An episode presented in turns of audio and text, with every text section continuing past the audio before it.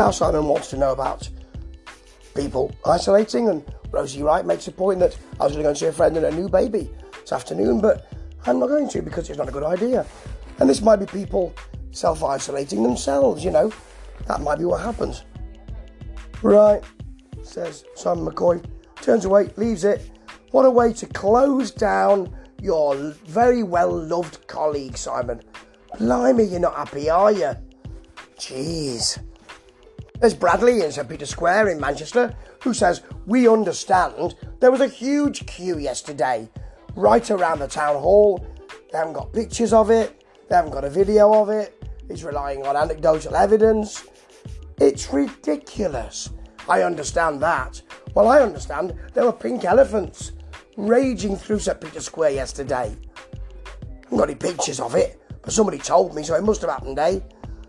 What a way to nearly run a TV news channel. Well, they have got some pictures of the queue. So why do they say we understand that? Maybe someone else, maybe he wasn't sure someone else was going to give them the pictures and they weren't there. Had to get them from somebody else. Blimey, it's terrible, isn't it? It's interesting, says Bradley, Northwest correspondent, to see people queuing up for nearly two hours to get the booster jab, isn't it? Doesn't say anything else than that. It's interesting, isn't it? It's interesting to see what a curry tastes like, isn't it? It's interesting to see what being in Guam is like, isn't it? It's interesting to see what nailing your testicles to a to a table, maybe not that last one, but it doesn't follow it up with anything. It's interesting, isn't it? Is the kind of journalism we want? Come on, Bradley. Complete your thought. Mind you, this is GBN, so that's something you're allowed not to do. Yeah. It seems, anyway.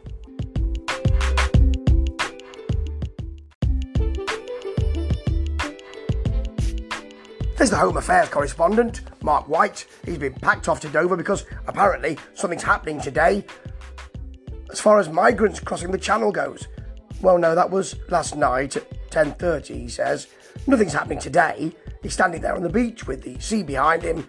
Nothing's going on. A bit like when Nigel Farage was bobbing up and down in that boat looking a bit seasick. That was funny. So he's been packed off to Dover. Nothing's going on. They're going to return to him throughout the programme when I suspect nothing will be going on. If I wasn't leaving anyway, I would be now, says Simon McCoy. Oh, blimey. Oh, dear. Doesn't seem very happy. Just in general. That's not a very good way to watch breakfast. Maybe Eamonn Holmes will be happier. Maybe he'll have got that thing that he uses for his feet and it'll have sent some wonderful energy through his body and his knees won't be as painful.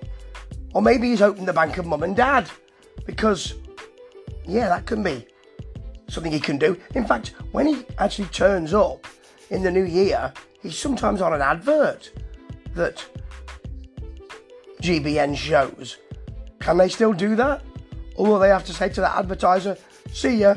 I mean, they, they really do need advertisers, so that's going to be a big compromise for them, ain't it? Oh dear.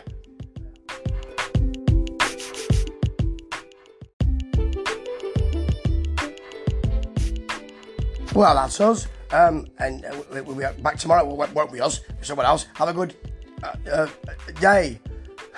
says Rosie. I cut off, cut off. That's the way you end the show, is it? Bloody hell, it's terrible. God, maybe Darren McCaffrey in his strange shirt tie, expensive looking coat, and puffer jacket underneath it can cheer us up. Maybe he'll be in the studio. Certainly a lot better than Tom Harwood, because he does seem to have a gravitas and an understanding of what he's doing. Sorry, Tom. Stuck at home, self isolating, green with envy, perhaps. He's better than you. Sorry. Let's see what he can do to raise the bar. Nothing. Nope, he can't. Can't raise the bar. And here's the um, here's the news. Not with Rosie Wright, who'll be there tomorrow because she's there every day. Say not with us, didn't Simon McCoy say when he fluffed the ending. of his breakfast show. Soon to be no longer his. If I wasn't leaving, I'd be leaving now, he says. Mmm. Oh well, here's the news that we've just seen. Terrible, isn't it? It's just not good. Technically, with the characters, with the news they're reporting, none of it hits the spot. What a way to almost run a TV news channel, eh? You couldn't make it up. Ta ta.